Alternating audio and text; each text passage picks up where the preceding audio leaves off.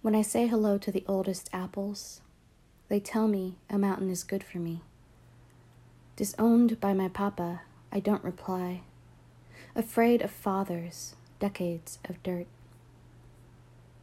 My cousins would sneer and slop me wet rice. No mercy for a curse of daughters instead of sons. A family tree scattered, spit in my tea. Maybe I am unloved because I want to deal in the currency of ghosts, to traffic in such precious things as broken rosaries, jars of ash.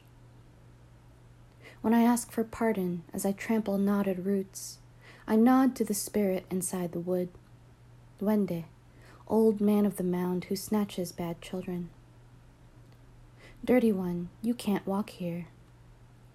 I confess I am a dirty one. In dreams, my claws rake the soil of my mamma's garden as I search for fallen figs.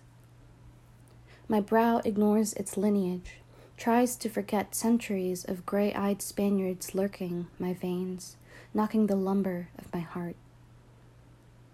When I say goodbye to manzanitas, boughs withering, they tell me I'll never forget them, that I'll never find fruit as familiar as berries at their ripest.